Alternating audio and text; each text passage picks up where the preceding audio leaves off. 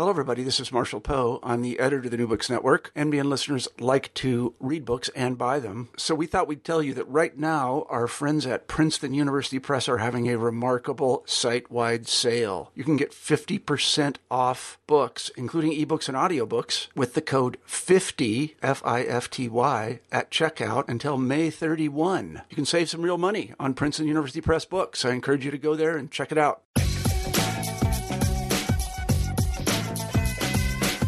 I'm Ian Drake, and this is the New Books in Law podcast on the New Books Network. Today, we are joined by Seth Barrett Tillman. He is a lecturer in law at the Maynooth University Department of Law in Ireland. And unlike most of our podcasts, instead of a book, a new book, this is actually a recent article. It is an article on a well known military history case, uh, excuse me, a military um, civil relations case.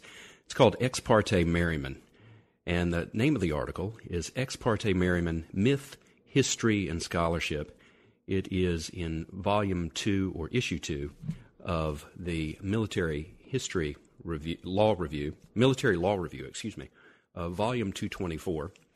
And uh, I would like to welcome uh, Seth to the show today. Thank you, Ian. And what I want to start out with is uh, just a general introductory question about this. Uh, we're going to have the article posted on our website for people to link to. Um, but this is a um, article that is one of many on this well-known case uh, from the Civil War period. But how did you come to decide to write about this and contribute something else to the debate about it?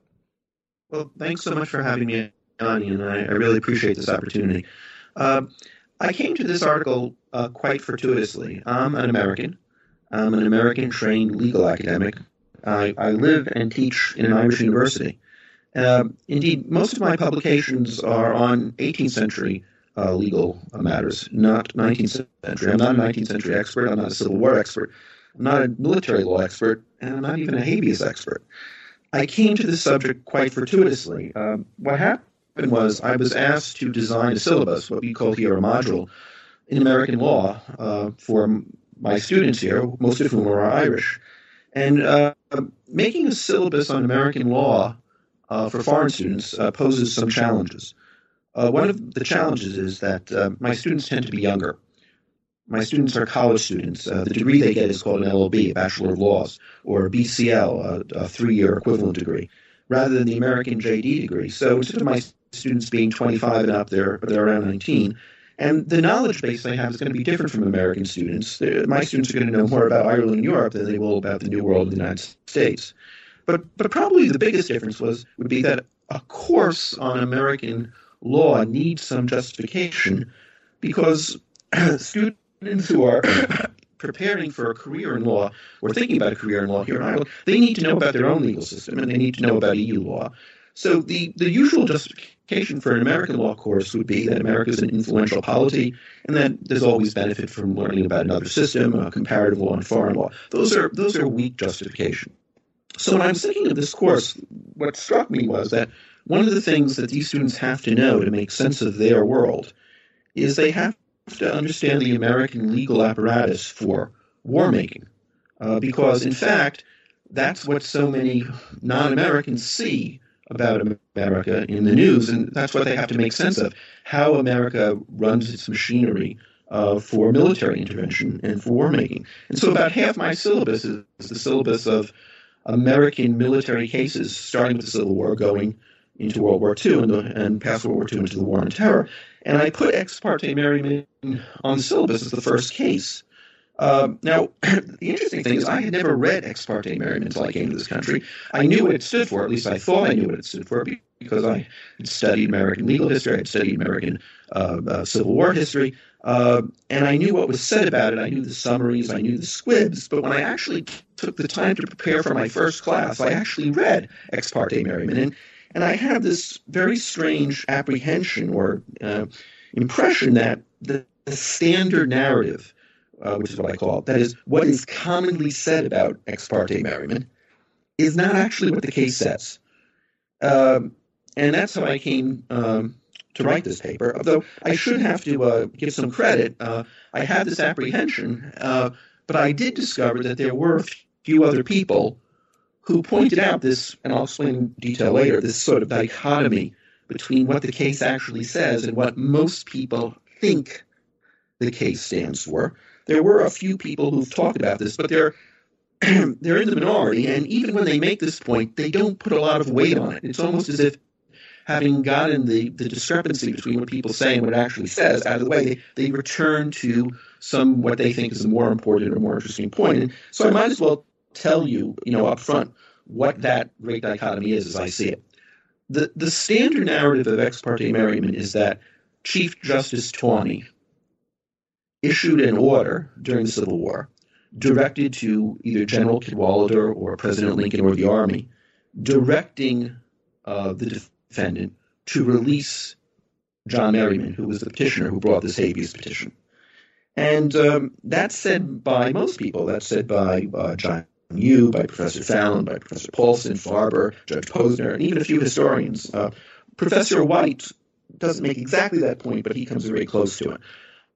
Um, that is not quite right, that standard narrative, because in fact there was no order to release Merryman.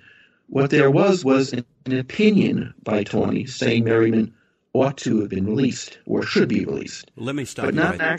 Can I stop you right there for a moment? Please go ahead. Um, let's back up just a second because I know many of our listeners will probably be familiar with the case, but let's give an introduction to the context in which this case arose, and and then we can get to the uh, the order itself and and what is the popular narrative of the impression of the case and what it means versus uh, what you have uh, uncovered in, in the story that you tell regarding it. So this is right at the beginning of the Civil War. This is in 1861, and what's the uh, do you do you want to elaborate on the background for how John Merryman even comes to the court's attention and to the military's attention? Sure, I, I think that's uh, uh, I think that's the um, I think that's the right thing to do. Uh, we're past the election of 1860. Uh, Lincoln's been elected. Uh, he comes into the presidency. Um, a few weeks into the presidency, Fort Sumter has fallen. Lincoln calls up 75,000 volunteers, and the reason he puts forward for the volunteers to come is to defend the capital. Uh, secession has begun, and as the volunteers in April 1861 are moving through Maryland, um, they are changing trains from one station in Maryland to another on their way to D.C., on their way to the capital, and there's a confrontation between the loyal American troops and a mob in Baltimore. And the standard view is that the, the mob in Baltimore was throwing stones at them, and the uh, the troops fired back, and uh, people died. Uh, uh around this time, uh, there was a debate by the Maryland political establishment what the response ought to be. And uh, some of the elected political officials took the view that Maryland should sort of move into neutrality. And to be neutral, they wanted to make sure no further federal troops came through Maryland. And they burned some bridges and destroyed some telegraph lines. Of course, to uh, to Lincoln and to his uh, administration, this looked like treason. This looked like a obstruction of the movement of, of troops through through Maryland. Uh, so on April 27, 1861, uh, Lincoln issues an order to Winfield Scott, and he gives Scott discretion, and Scott also has discretion to subdelegate this discretion to suspend habeas corpus along the areas of troop movements. Uh, and this is this is extremely controversial uh, because Lincoln took it on his own authority unilaterally uh, to give the Army discretion to suspend habeas corpus. So, May 25th, a couple of weeks later, 1861, uh, some Army officers at 2 a.m. come into Merryman's home. They seize Merryman, who is a, a landowner, um, fairly politically connected, uh, long established Merry, uh, Maryland family, uh, uh, apparently because he was involved in at least one of the bridge burnings. There's no judicial process, there's no civilian process. They just seize him and they cart him off to Fort McHenry um, in in Maryland, uh, where he falls under the uh, uh, the aegis of the uh, military district commander, a fellow named General Cadwalader. And this begins the process that leads to the case because Merryman's unhappy with his seizure. Um, two of the, uh, one of one of Merryman's lawyers shows up at the army base. They they demand the lawyer asks to see the commandant, uh, Cadwalader to find out what the reason for the arrest was. Cadwalader won't produce any documents.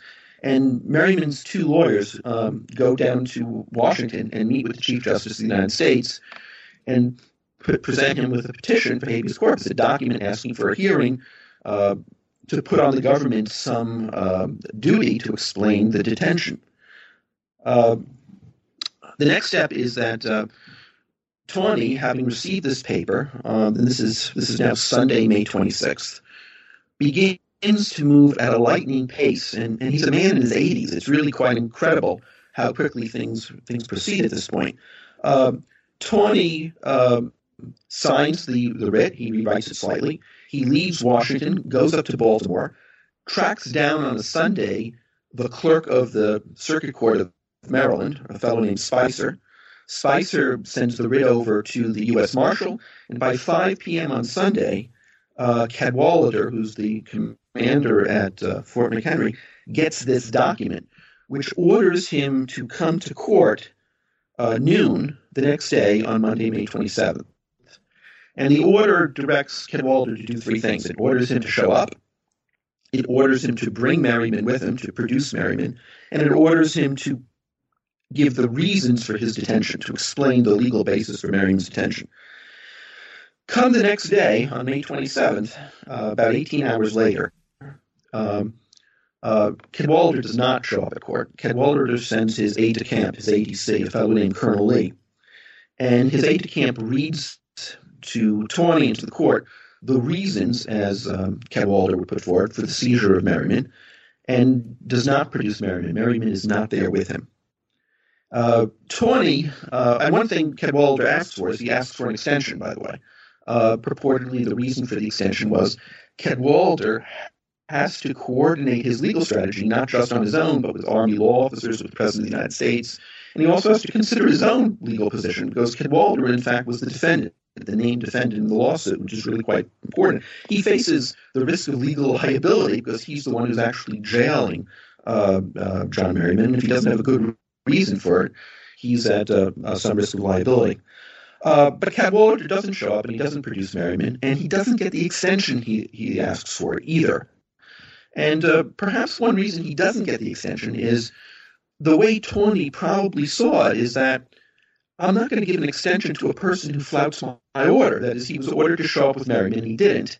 So, in a certain sense, it would have been difficult for um, Taney to have granted that order, uh, that request for an extension. Instead, on Monday, May 27th, Taney announces from the bench uh, that he is going to issue what's called a writ of attachment. That is, he's going to start the process for holding Cadwalader in contempt for having violated the first order. Okay, so the contempt order is given over to the U.S. Marshal, and the U.S. Marshal on the morning of May 28th tries to serve that writ at the fort. So we're now two days later. It's now Wednesday. It's not actually the U.S. Marshal goes to the fort. It's a deputy U.S. Marshal, a fellow named Vance.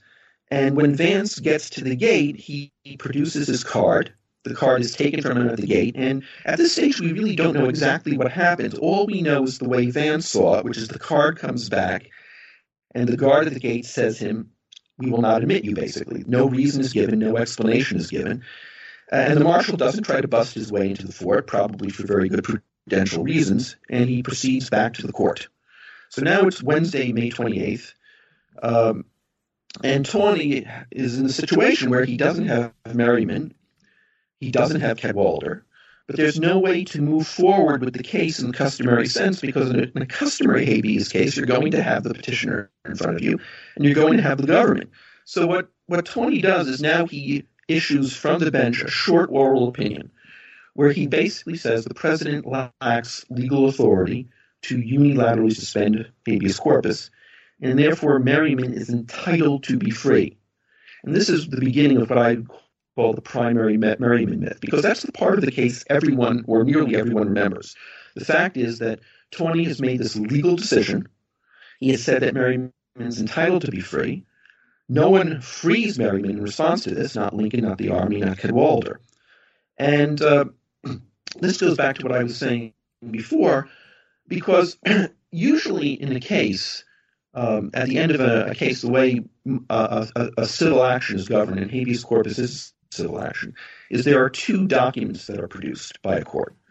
Um, in the old days, it might have been one common document, but the very last thing in the opinion would be something that says it is judged, it is decreed, it is decreed, it is ordered.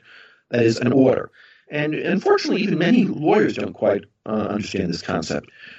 In American, in the American legal system, orders are primary. Orders are the controlling document.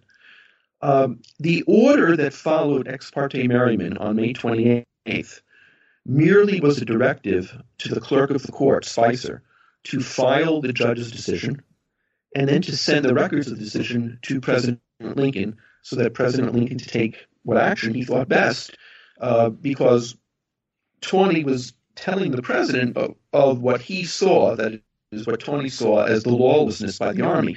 But there was actually no order at the end of ex parte Merryman directed towards Lincoln, directed towards the army, or even directed towards the named defendant, Cadwalader, to free John Merryman. And so that's what so, you're, and that's what you're, um, just to highlight this point, uh, you, the way you structured your article is that essentially this is uh, a myth busting article. And you, the first myth you want to address is the popular understanding that Taney orders Lincoln to release Merryman. And, right. and your argument is specifically that that is um, not only technically wrong, but it leads to a misunderstanding of the actual nature of the conflict, if, if any uh, conflict between the court and the executive branch. I, I think I think that's right. Uh, uh, think of the puzzlement Lincoln must have had when he received this file. I assume he did receive it. It's not clear that he did. It was sent to him. At least we know that that he received a, a record of this case from uh, the clerk of the court uh, back in Maryland, which basically Taney was saying there's a lot of government lawlessness going on, Mr. President. You look to it but there was no actual order telling Lincoln to release John Merryman. So one of the things that's commonly said about this case, and it's said frequently, is that Lincoln and Merryman acted lawlessly. He acted lawlessly because he didn't release John Merryman, and that isn't a mere technical thing. Uh, uh, when people violate court orders, they can be held in contempt uh, when people violate court orders, they're said to be acting lawlessness. It, it, when people don't listen to the rationale of an opinion, that isn't what we usually mean by lawlessness. That's that's something else of a whole different order. Uh, opinions are very useful things. Uh, they help us with regard to uh, predicting what a future uh, court will do. But usually we don't consider someone to be acting lawlessly because he is not following the spirit of a lengthy opinion that some judge wrote somewhere even if it's a Supreme Court opinion. And um, uh, indeed, there have been a few authors that, have looked at this dichotomy and said that really one way of thinking about it is that Taney was sort of warning Lincoln. I'm, I'm, sort of I'm giving you notice this time. You sort of acted lawlessly. Maybe next time I'm actually going to issue this order. That's that's one way of thinking about it. Another way of thinking about it is perhaps what Taney was was saying is that, you know, and and I've sort of come to this since writing my article.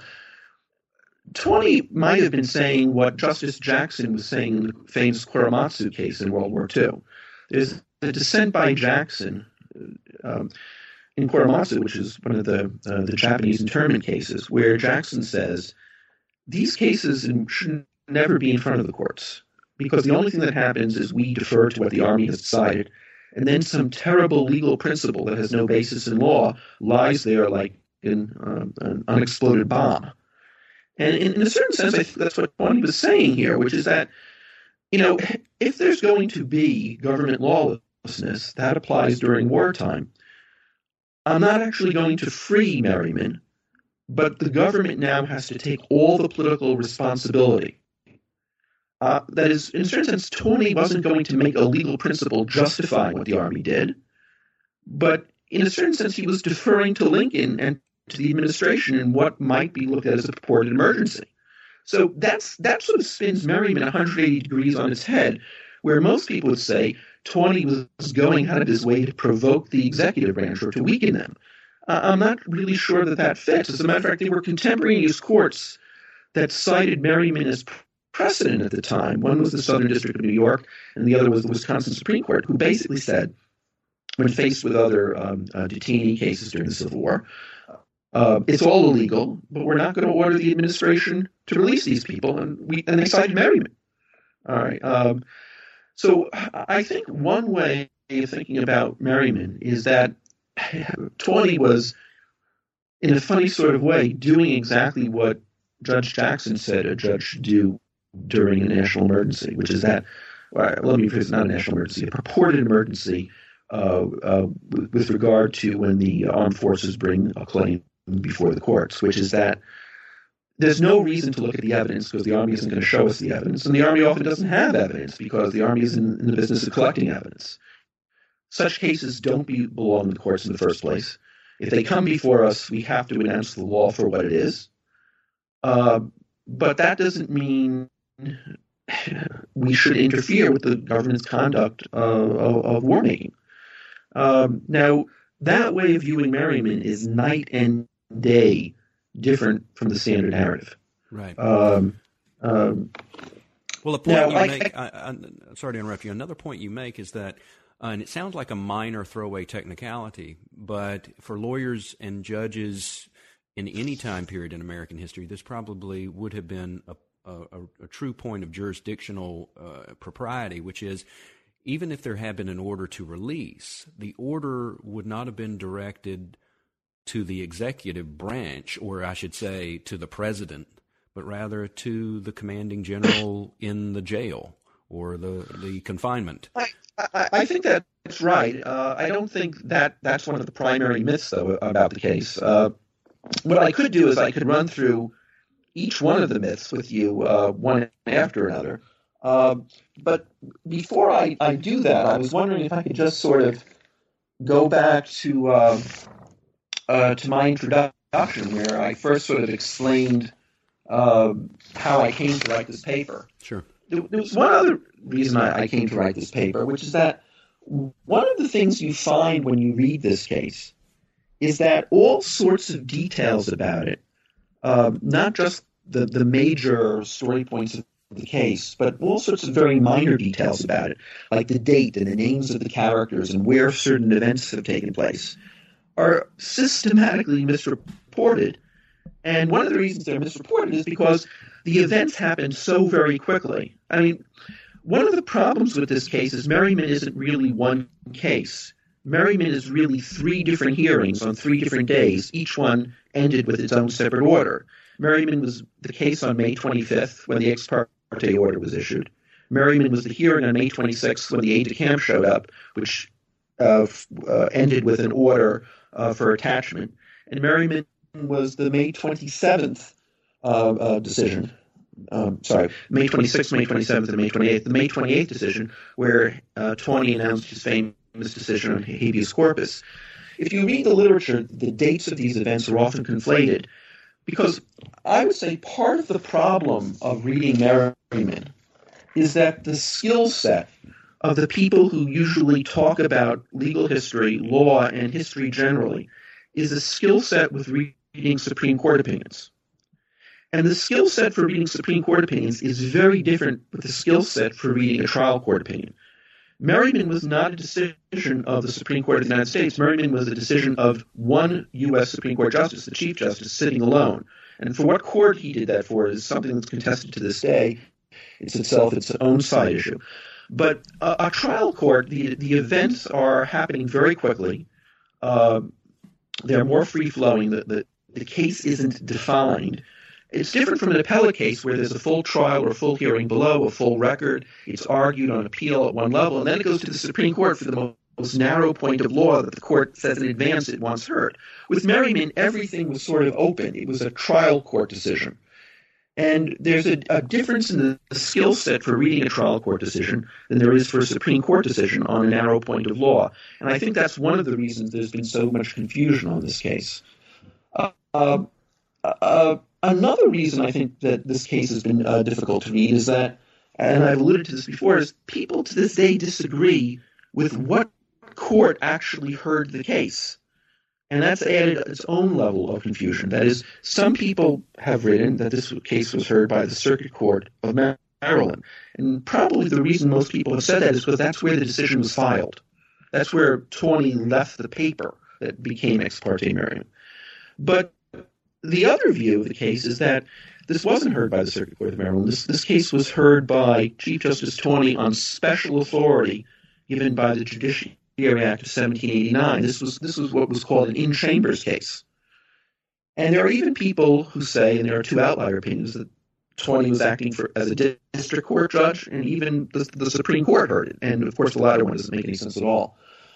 And that adds a whole level of confusion uh, to this case. Um, so, two other points I think are, are, are, worth thinking about. One is that this case was not a case for money damages. This case was a case that was heard in equity for an injunction. It was heard for an order. That is, what, what the petitioner was looking for was a court order directing his being released. And to tell you the truth, again, that's a skill set that I think few judges, um, excuse me, few academics on the law history side really have. Because most of the cases that are read today, particularly appellate cases, are cases that are either in criminal law or disputes about money damages. Equity is a specialty.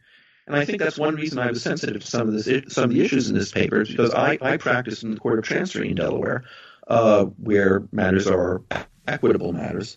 Uh, and a lot of the work I did was work related to uh, preliminary injunctions and injunctions um, at the end of a decision on the merits.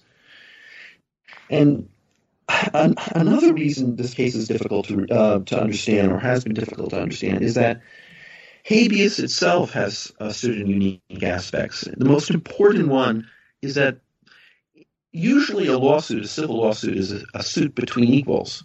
But one of the unique oddities of habeas is that the person seeking habeas is in the control of the defendant. That is, his body, his very person, has to be sort of pulled out of detainment in order to get the, uh, the proceedings going.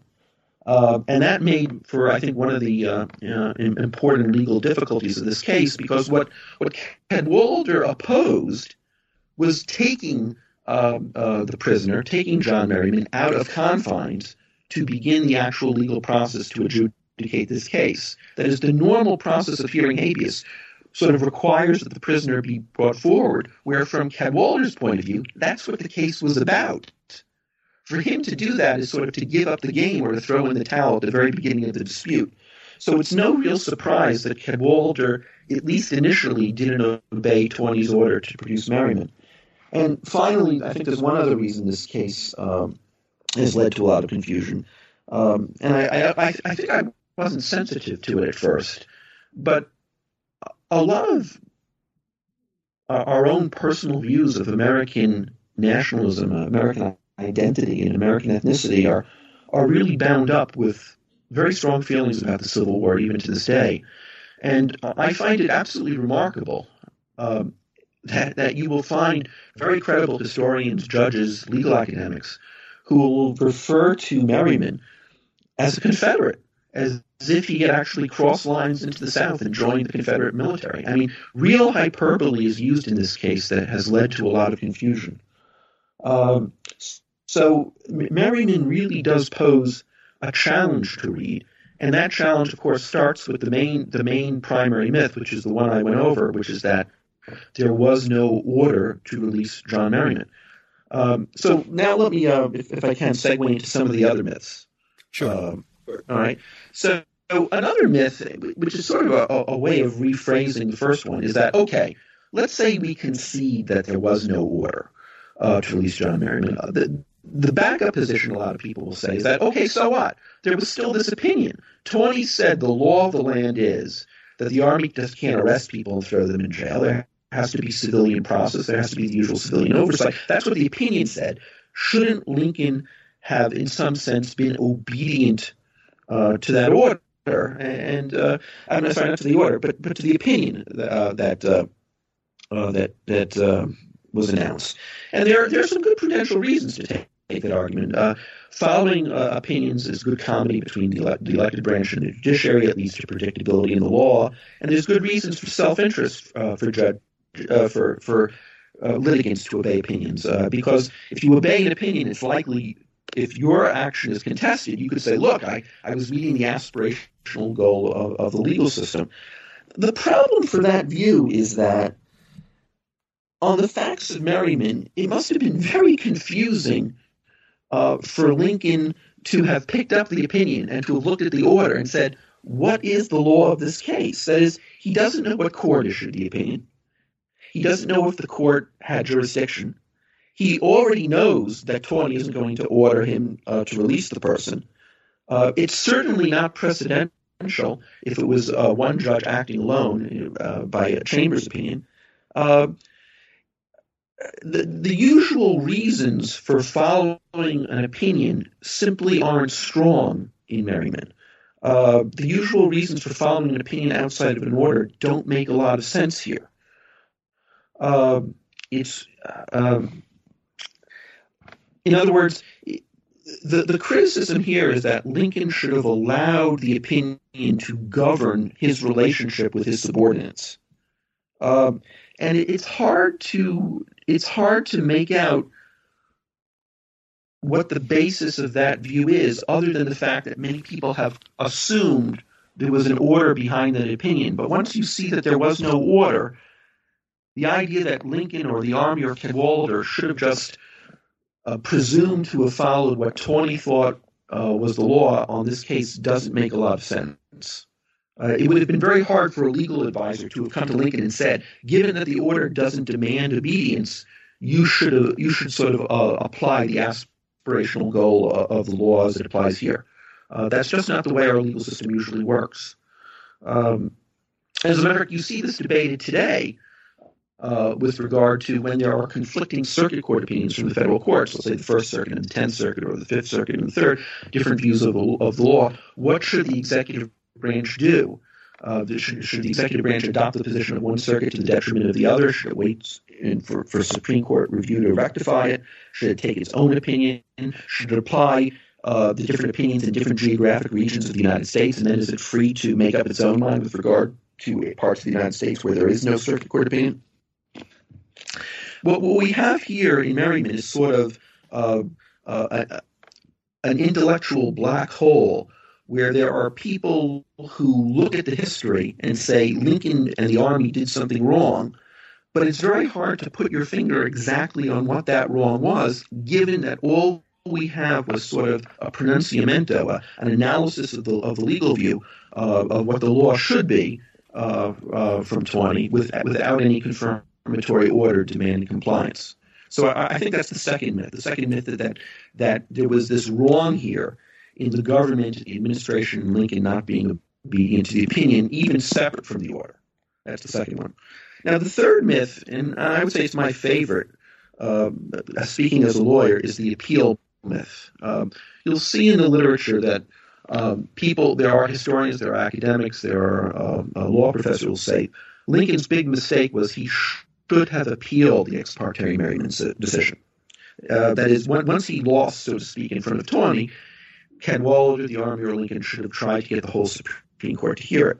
And what's very strange about uh, this particular view is that Rehnquist, Chief Justice Rehnquist, wrote a book uh, on Civil War uh, wartime, uh, the wartime experience and, and, law during the Civil War, called uh, all, all, the all the laws but one. And in sort of a, a parenthetical, Rehnquist says, without any explanations, there were procedural obstacles to appealing ex parte Merryman, but he doesn't explain what they were. And, and I think I, I think I understand what he meant.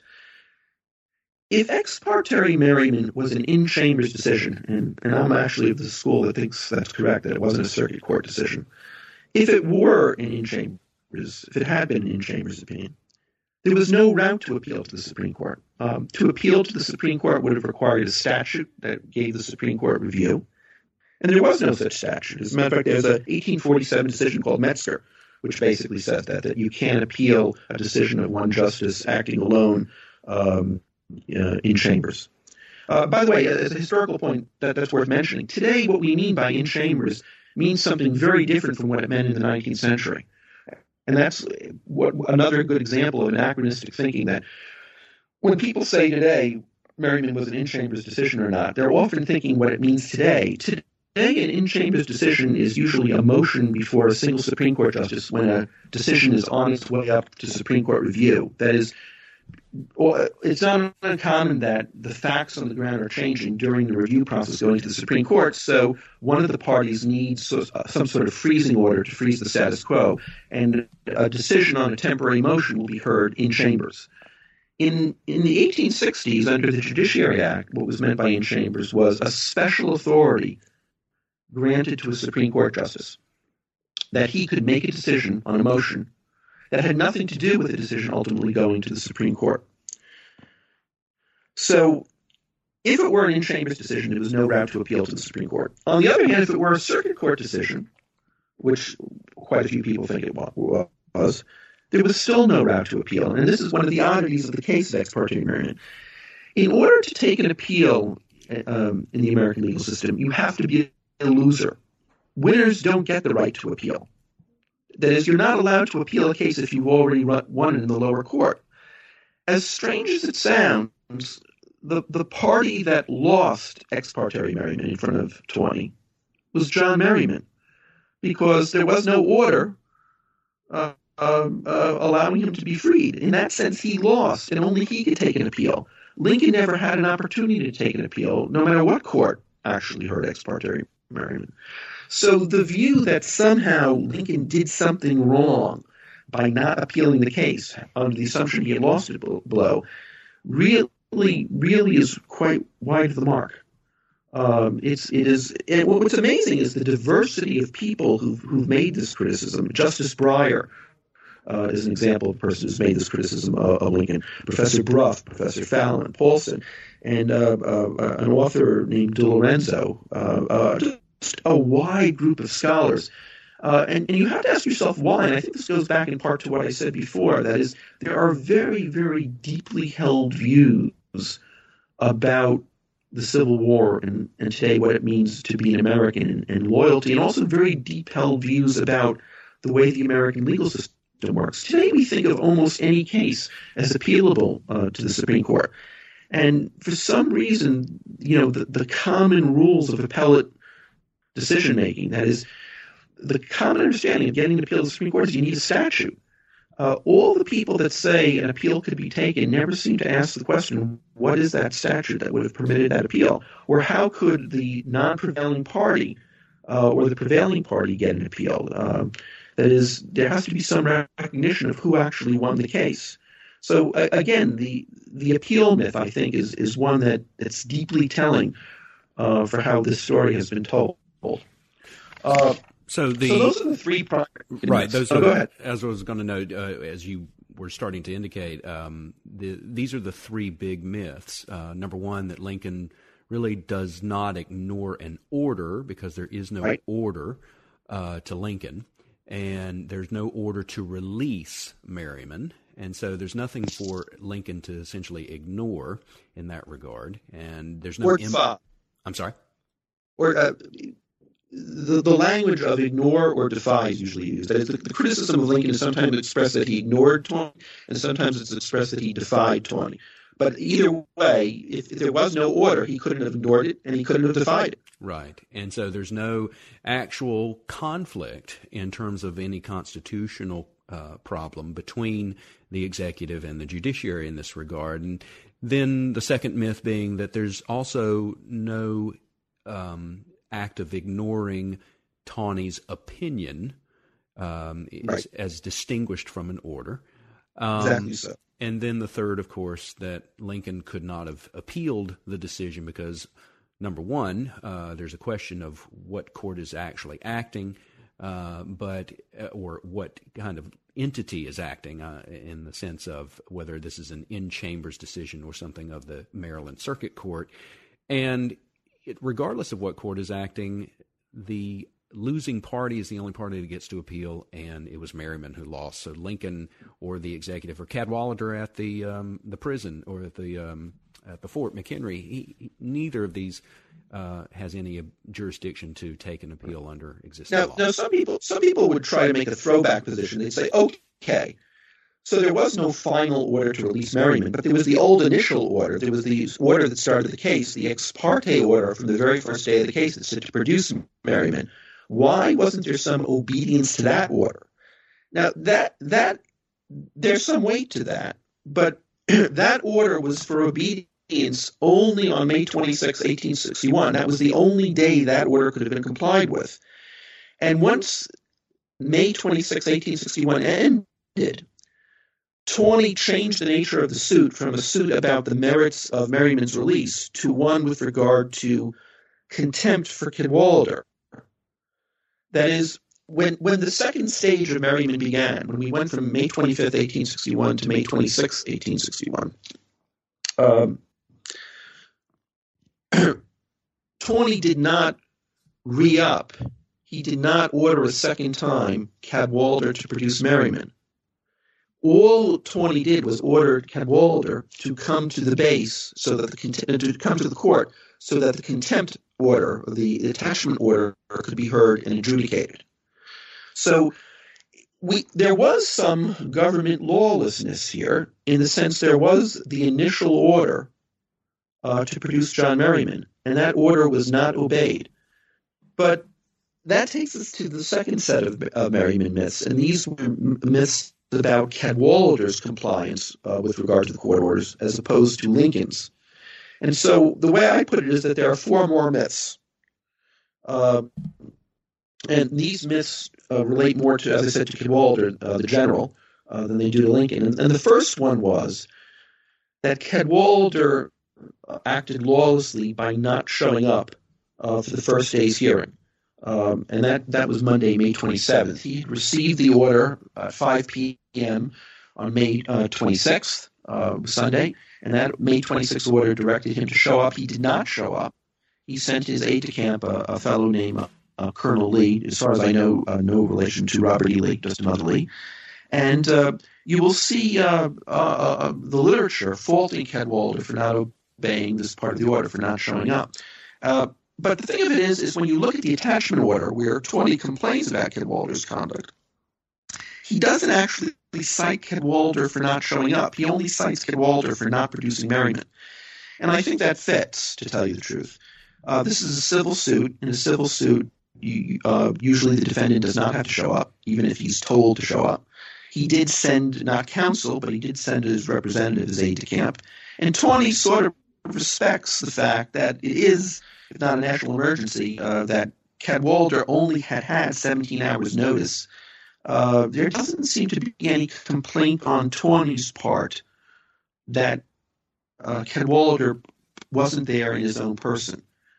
Uh, so part of the myth here is is that there is this complaint in the literature that Cadwalader was frustrating or provoking or acting lawlessly by not showing up.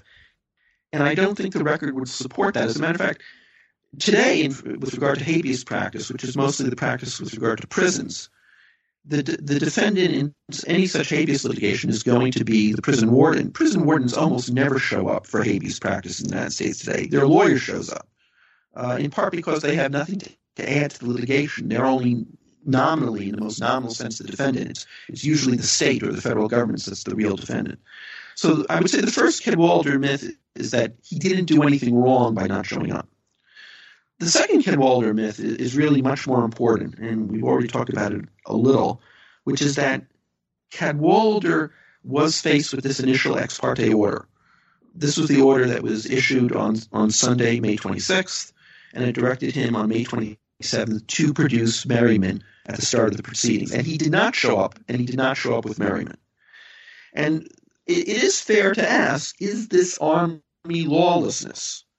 And um, was was Cadwalader ignoring or defying the courts here? And there's an argument for that. But there's also an argument on the other side. And uh, perhaps in my article, I was too quick to call this a myth when really what I might have should have said is that there is another way of looking at it uh, that we could have a fuller debate. But I, I would say this is the argument for the other side. This is Cadwalader's argument.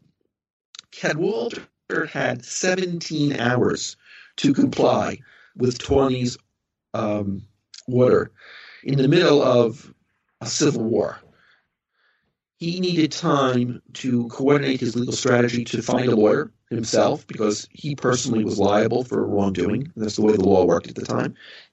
And he needed to coordinate his legal strategy with the government law offices, uh, law officers like the Attorney General and the Army's law officers. He didn't have an opportunity to do that, and he did ask for a postponement. Now, that is not an excuse for acting lawlessly. The fact that you are put in a, a, hard place by a judge. Judges have to be obeyed. That's sort of the first rule of law. Uh, but I, I, think another way of looking at what Ken Cadwalader was doing was, was basically this. If Cadwalader had produced Merryman at the beginning of that action on May 27, 1861, then even if he had won the lawsuit, he would have lost that is, Cadwalader didn't know that ultimately Taney was going to reject his defense at the end of the case. He was hoping he was going to win. At least as far as we know, he was hoping he was going to win. He, he thought he had some arguments on the merits, or at least we have reason to believe that.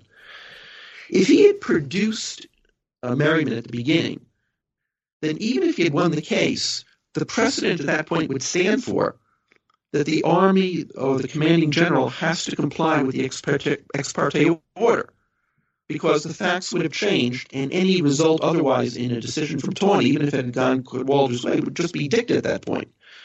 What Cadwalader needed to do, from his point of view, was to disobey the order, was to have his argument put on the record, and to have Taney, before ordering him to produce Merryman a second time, at mm-hmm. least to hear his point of view, so that the ex parte order itself could be contested.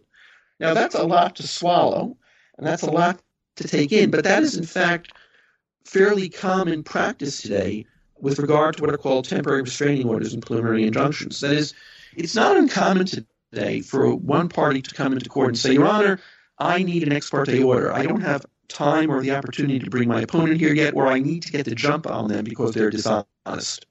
There are orders like that that are to be had, particularly in the rest of the uh, English speaking world. There are orders, for example, like Mareva orders, and we have orders in the United States like them, I believe, under the Lanham Act, where one party will come into court and say, Your Honor, I want the court's blessing to get the jump on my opponent. I don't want you to hear their, their side yet. I just want the ex parte order to be issued because I have these very good reasons.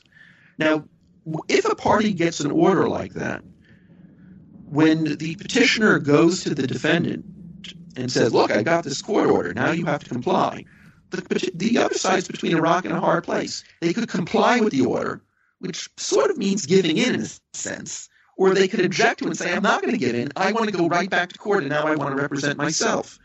What Cadwalader, in a certain sense, was doing was he was saying, national emergency like this, where the government has purportedly suspended habeas corpus, or at least I think they have, because there was no ruling yet that Lincoln didn't have that authority.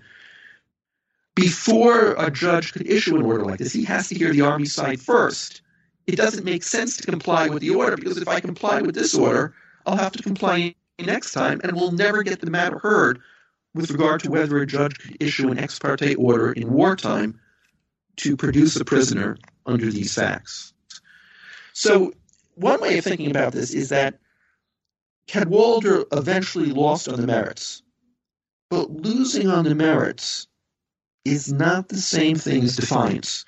And this is the way Cadwalader's conduct is frequently represented in literature. That Cadwalader ignored the ex parte order, or he defied the ex parte order. And I think the better way to put it is that, given that only Merryman's argument was in front of the judge, what Cadwalader was doing is he was saying, before I obey this order, or before the government is put to obeying this order, the judge has to hear my side first. And that's why he didn't produce John Merryman on the first day of the proceeding. Now, you might ask, why didn't he produce him on the second day of the proceeding once he lost? That is, once Taney confirmed that his argument on the merits didn't work. And the answer to that has to be in part because Taney never ordered him the second day to produce John Merryman. Now, Taney also claimed that my second order wouldn't have been respected, but we'll never know that. We'll never know whether the Army would have complied with an order to release John Merryman had that order been issued after uh, Cadwalader's arguments were rejected.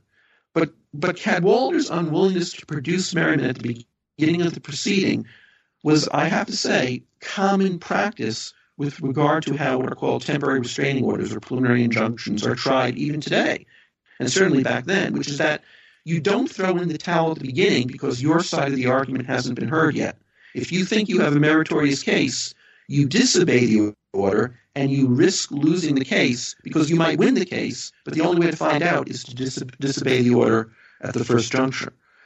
That's my argument that there's a second Cadwalader myth, that it's unfair to say Cadwalader defied the court the first day by not producing John Merryman.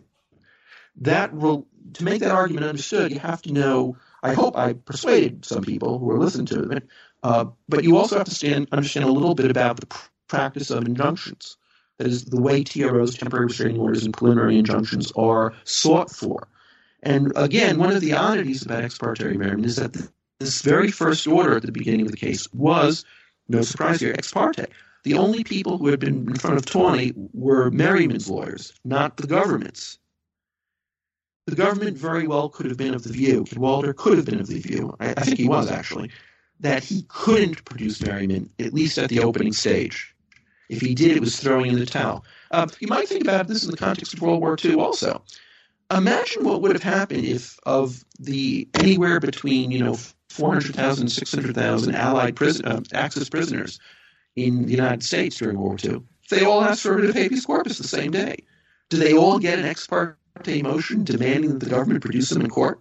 Uh, there, there, there comes a limit to even ex parte motion practice, where the government gets a chance to make its case. But in order to do that, it has to risk disobeying the law, at least as established at the opening round in, in the ex parte order. And a point that you make in the article is that if there had been a production of the body, that is, if Merryman had been brought from the fort to the court, then that might have been construed at that time as a waiver of Cadwalader or the military's um, objection to having to produce? I, I think waivers, not the actual language I use, I think it's a little too small, uh, uh, strong. I, I, think the way to think of it is this. Cadwalader might have been of the view, and, and I suspect he was, that even if he reserved the point, even if he said, I'm not waiving, if Cadwalader at that point had won the lawsuit, if Taney said, you know what, uh, Mr. General Cadwalader, you're right, the governor has the right to keep this person in jail, that order at that point, had he gotten it, wouldn't have been any good because he would have produced him. It would have been all dicta. That is, in order for the government to have been vindicated, they needed to leave the facts unchanged so that the order would vindicate the actual facts on the ground rather than a hypothetical set of facts that weren't in fact in existence. That would have been it would it would it, it I wouldn't say it would have operated as waiver, but it just would have meant the very next time such an order was issued by any any judge in the United States, Cadwalader and the next general couldn't turn around and say, "Look, I won an ex parte Merryman," because the judge would have said, "No, no, there was production there, so you have to produce also." Maybe there's also a practical. This is speculative, but maybe there's. I'm also, sorry, I didn't hear what you just said. Could, I, I'm sorry. Again, I, I, said maybe there's also a practical concern. This is speculative, but perhaps uh, if Cadwalader's men had um, taken Merryman to the court and the court decides uh, to issue an order right then to release him, all of a sudden they're outnumbered just like the deputy had been when he went to the fort a few days later. There's, in other words, uh, you have a practical concern of if you show up with the guy and you plan on keeping him in defiance of any potential order, you can't really effectuate that intention. Oh no, no, no. That that that, practical concern is, is is absolutely true, which is the idea that uh, all of a sudden, instead of having the whole fort on your side, you you would have been uh, outnumbered by anyone that the judge had put into the control of the uh, of the marshal or the marshal himself. Uh, yeah, that, that certainly could have been on Cadwalader's mind. Uh, that certainly would have been a, a very uh, practical and very real concern. But of course, thinking about it that way, we're assuming that Cadwalader was prepared uh, and thinking in terms of should he disobey a court order if he actually got one. We'll never know the answer to that. That is, it might have been that Cadwalader was of the view if I get a court order to do it, I'm going to do it. We'll never know if he would have obeyed that order because it actually never came to that. It, it wasn't that, that uh, which of course goes back to the first point I made, which is that the primary myth about Merryman is that there was government lawlessness here, that the army or Cadwalader or Lincoln disobeyed a court order, and uh, the the record just doesn't bear that out. Uh, at least on the facts of Merryman, that doesn't mean there weren't times during the Civil War where judges uh, issued orders that weren't obeyed. Uh, but I don't think really it makes sense to say that about Merryman itself. Um, so there, there are two more this about um, the Merryman case that, that also go to Cadwalader. Uh, I think they're sort of, you know, worth uh, throwing into the pot. Uh, one is that when the, the, the attachment order was issued uh, by um, by Taney, the U.S. Marshal on May 28th that morning was, was sent to the fort and he was turned away. There are a few historians who say he was turned away because Cadwalader directed the, the, the soldiers at the gate to turn him away. But I found absolutely no sources expressing, in fact, where Cadwalader was that morning. Um, as far as I can tell, we don't have any firm records explaining the events at the gate where the marshal was turned back. And this is important, by the way. It's important because Taney, in his final opinion, the famous habeas opinion, says that the reason he won't issue the order is because he suspects there'd be a violent confrontation between the marshal and and the uh, army. And the army has, I think, was the phrase uh, Taney used, notoriously superior firepower. So, as a matter of discretion, as a matter of prudence, Taney doesn't issue the order. At least that's what he says. The the problem with that is is, is that Taney has no way of knowing that anyone at the gate would object to the marshal coming on onto the premises of the fort. He only knows that the marshal was turned away. Uh, the marshal could have been turned away by mistake.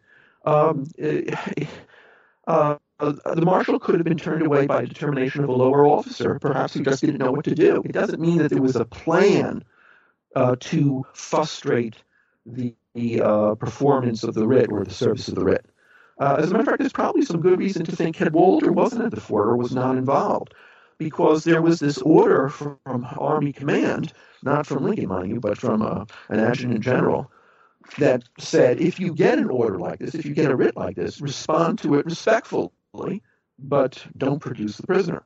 Uh, uh, the, the, the, the soldiers at the gate who sent the marshal away did not give a written response and did not respond respectively to the writ. And that, that leads me to believe that this outstanding army order uh, was really never in possession of the people at the fort. And it also leads me to suspect that it wasn't Cadwalader who was responding. Uh, but, but the bigger myth is that several historians have suggested that Cadwalader was sort of manipulating these events or controlling these events. That is, Cadwalader made the determination to send the uh, marshal away. And there just doesn't seem to be any actual record of that.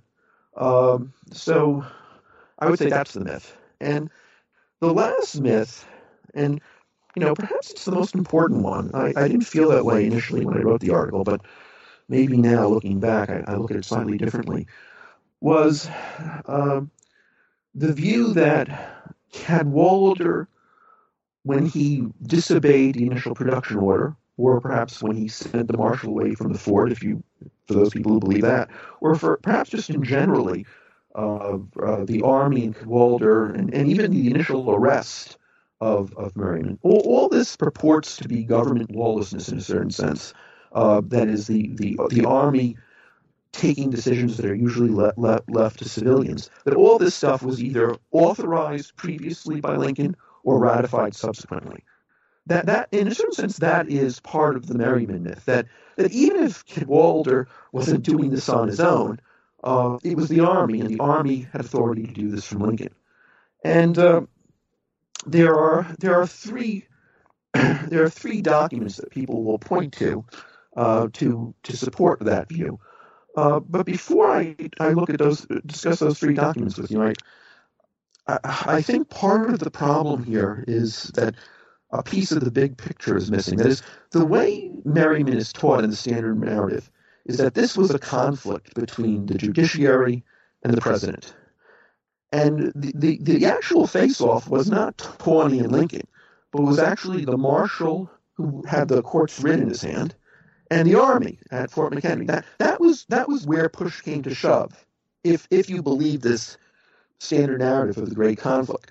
That is, the marshal worked for the courts, and the army worked for the president. The problem with that standard narrative is it's not true. The marshal also works for the president. The marshal's office is part of the executive branch.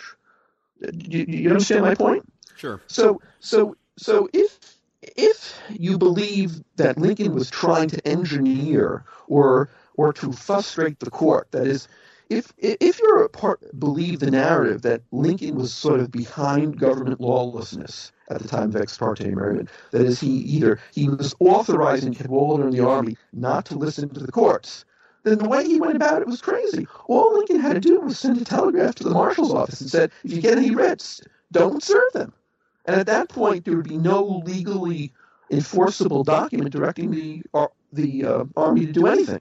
That is, in order to make the standard narrative work, you have to assume that Lincoln didn't just want to avoid conflict or didn't just want to stop uh, the courts, but he would do it in the most obtrusive way fashionable. That is, he could have stopped Taney's order from having any effect simply by telling the marshal never to serve it. Why would he tell the the army hide behind the gate at the fort and create national headlines looking like you're disobedient when all he had to do was tell Taney, serve yourself, and that won't have legal effect. Um, it, it's the difference here between night and day. That is, the standard narrative, in order to make its story work, has to basically say that Lincoln, on his own, was arranging a conflict between two groups of officials, both of whom work for him. That that is that is Taney is saying, look, there's this Cromwellian conflict between the judiciary representing the people and their civil liberties and the army with superior firepower. If if if Lincoln was trying to stop that Cromwellian conflict from blowing up in the newspapers and blowing up in his face, all he had to do was say, don't serve the writ, and there will be no conflict. That that never happened. Um, and that now one reason that never happened could have been Lincoln had never thought about it, uh, at least in those terms. But but it may be that the reason it never happened is there was no such conflict. That is, what happened at the gate was just completely fortuitous. And to this day, I don't think we really know what ha- what happened at the gate. Why why the uh, marshal wasn't admitted? Um, was was it an accident? Was it a policy of the army? Uh, was it a low level official? Was it Cadwalader himself? It's all it's all wrapped up in in in enigma and history in in, in un, you know real unknowns. We don't know who sent the marshal away.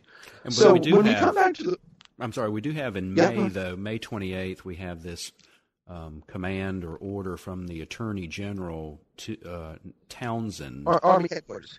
Yeah. he's an adjutant general. He's a he's he's, a, he's, a, he's a, a senior army law officer, and and that's one of the three documents people point to to say, look, this is government lawlessness, and we do have that document. What, the interesting thing about that document is it's dated May twenty eighth. Yeah. All right.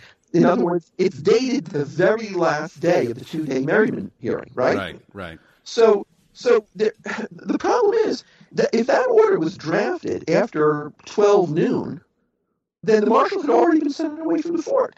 Even if that order was drafted before 12 noon, do I know that it got to Cadwalader or that it got to anyone at the fort to read it? That is, let me, let me mention to the, to the listener again what this order said. This was an order from a law officer, a senior law officer of the Army, uh, telling um, um, uh, Cadwalader, should you get a, a writ from any court, obviously referring to Taney, uh, directing you to produce or release prisoners, you know, seeking habeas, respectfully decline and say when these unfortunate matters are at an end, you will comply, but not right now. Uh, now, the, the first point you want to know about that is that, as I said, it was on May 28th. We don't know that it was in Cadwalader's hands at the time the marshal showed up. Uh, it might have come into Cadwalader's hands later, or it might never reach Cadwalader's hands. I don't know have any information to think this order ever reached Cadwalader. It might have been the normal course of events, but I, I don't know that it ever did, and I certainly don't know that it reached Cadwalader prior to the time the marshal was there, because both events happened on May 28th. But probably the more important point about this document is this document is from the Army. All right, it doesn't purport to be acting under delegated authority from President Lincoln. It's certainly an interpretation of uh, the prior authority Lincoln had given uh, to suspend habeas. But Lincoln never precisely explains what that means. And I, I think this is another area of confusion that happens in this case. When, when you, the, the principle uh, that's going on here is an interpretation of clause in the Constitution that talks about the suspension of habeas corpus. What does that mean? Now, one way of thinking about the suspension of habeas corpus is it's a directive to the courts don't issue this sort of remedy for whatever period of time it's been stripped from you. That is, one way of thinking about the suspension of habeas corpus is it's a directive or an instruction or it's a statute telling the courts what to do. Another way of thinking about the suspension of habeas corpus is it's a directive to the executive branch, telling them it doesn't matter what the courts have decided. You're instructed under this higher constitutional authority, whatever the courts say, not to release prisoners independent of uh, what the courts have said. Two different two different ways of thinking about it. Lincoln gave the army previously, back in April 1861, authority, limited authority to suspend habeas corpus in the area of troop movements. But he never told the army, by the way, if the courts tell you otherwise, don't listen. All right. Uh, now that might seem like you know, uh, um, uh, you know, some fanciful distinction of a lawyer, but that's exactly what Taney says in his decision. Taney, in his written decision on the habeas corpus, says uh, on the case says, "I'm not exactly sure what Lincoln had in mind uh, by this, and it may be Cadwalader has gone beyond his actual authority here."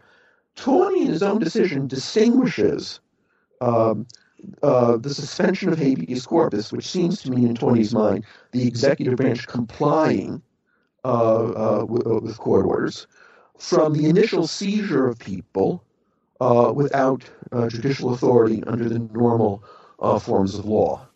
Um, so, part part of this Merryman myth um, is the idea um, is the idea that Lincoln authorized uh, Cadwalader not to obey.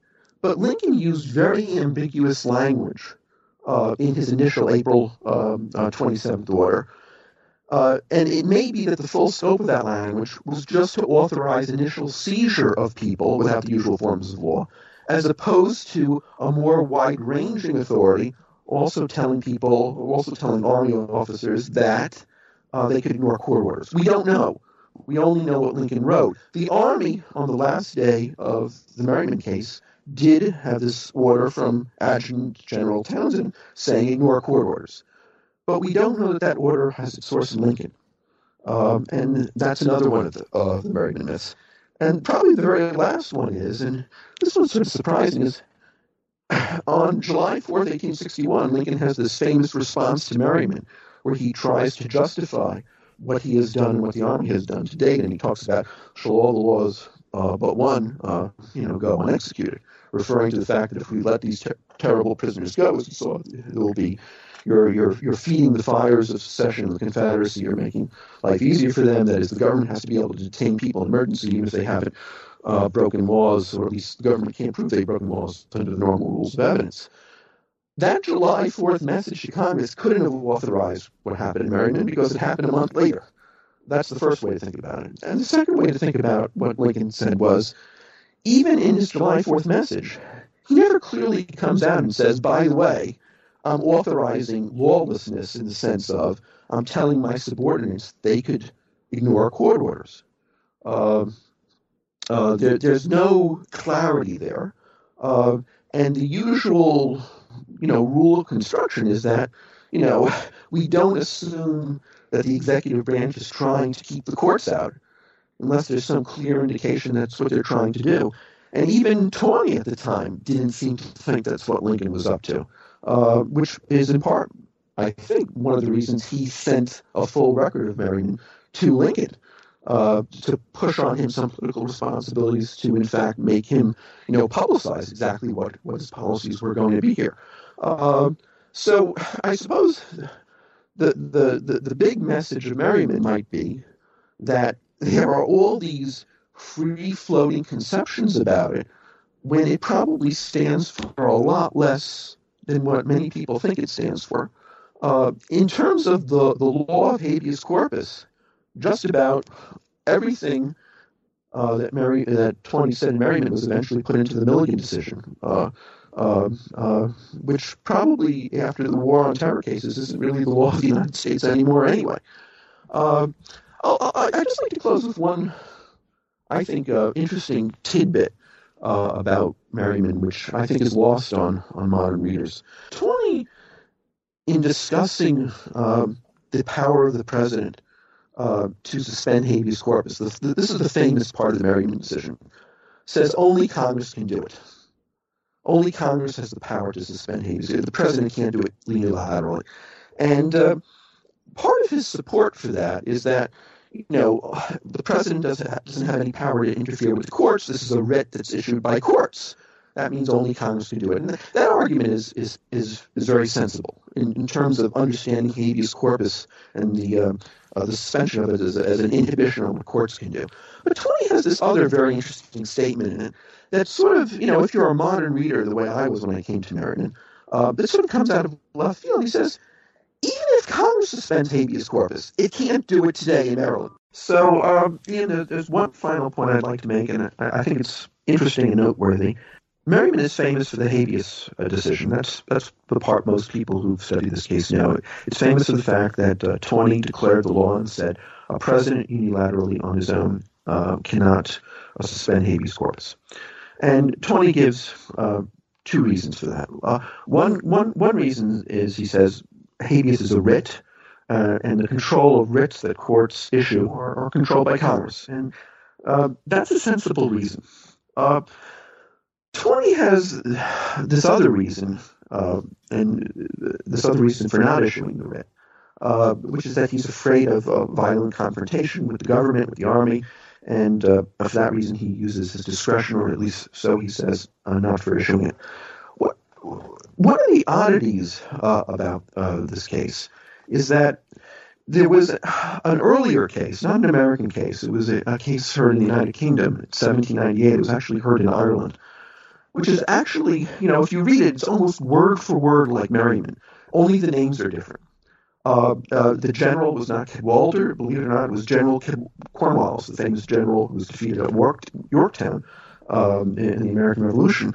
And uh, there was an uprising in Ireland, uh, and a man was tried uh, by a military court uh, for treason. Uh, he was convicted and he was about to be executed. And um, his father gets a lawyer, and the lawyer comes into uh, the civilian court and gets the Chief Justice of Ireland to issue a writ of habeas corpus to produce the prisoner. And just like in Merryman, the the judge doesn't doesn't doesn't I'm sorry the, the, the general doesn't obey it. So instead of sending the marshal uh, with contempt order with an attachment to get the general, uh, uh, the, the equivalent official in, Ireland was the sheriff. So the, the judge, who was Chief Justice of Ireland, a fellow named Kilwarden, sends the, the sheriff to the uh, to the military base, get get the prisoner, and and bring the judge, be, uh, bring the general before me, General Cornwallis. And what the court record actually says is that the judges were nervous. The civilian judges, were, they didn't know what was going to happen. Um, um, and just like in Merryman, something very unexpected happened. It seems the prisoner committed suicide. So we, we never really found out whether the army would have obeyed, though the army, uh, the army, the, uh, the, the, the, army officers who disobeyed the original ex parte order uh, actually apologized after the fact to the court. And one of the, the great ironies of, of Merryman is that Merryman is looked at, at as this very valuable civil rights oriented case where the civilian courts stood up to the executive branch. And I happen to think that's wrong. Uh, I don't think the courts or Taney stood up to the executive branch. And I, am not a Taney hater, but this myth that Taney acted heroically or courageously or by asserting the court's jurisdiction it's just not borne out. It's particularly not borne out by the fact that it was this very well known British case called the Wolfe Tone case from 1898, where the courts actually did stand up for civil rights because the, the Chief Justice of Ireland actually did issue a writ of habeas corpus and did direct the army to release the prisoner and actually did serve the contempt order. That is, they, the, the courts did everything that from what you might call the law and order perspective, the civil rights perspective, that we expect courts to do even during wartime. And you know, one of the interesting things about you know this whole uh, the whole Merryman incident is Taney comes out of the courthouse steps and he says that I, you know I, I lived my life you know to get to this day. Thank God that I lived this long. And he tells a, a visiting uh, uh, British consul how much he expect, respects the common law, which has been inherited by America from England. But in this case, actually, he didn't obey the common law. He didn't follow the common law because the common law actually was to issue the writ and was to free the person and to risk a confrontation with the army. And this isn't some obscure case I'm talking about, though. This case was actually cited in Luther versus Borden, which was a very important American case that Taney adjudicated. It was the Rhode Island Civil War case. It wasn't cited by Taney, the Wolfe Tone case from, from Ireland. It was cited by um, one of the dissenters. But it wasn't a case that, that wouldn't have been known by Taney. Uh, Taney is, is actually portrayed as being heroic. And I, I would say the better way to portray Taney and to think about what he did in Merryman was, and I don't mean this as an insult either, he wasn't heroic. He was very average. He was almost inconsequential. Um, and uh, the fact that Merryman occupies the American imagination, the American legal and historical imagination, the way it does is a reflection in part about how little we today know or think about these military law cases because military law is so different. It's from such a different world that we don't know how much of a departure Merryman was Merryman was from what other courts have been willing to do uh, in wartime. And to me, that's probably the biggest myth of all about Merryman. The article is Ex parte Merryman Myth, history, and scholarship. And we've been joined today by Seth Barrett Tillman, the author of the article. We'll post a link to it on our website with the podcast. And I want to thank Professor Tillman from, with, uh, for joining us today. Thank you. Thank you so much, Ian.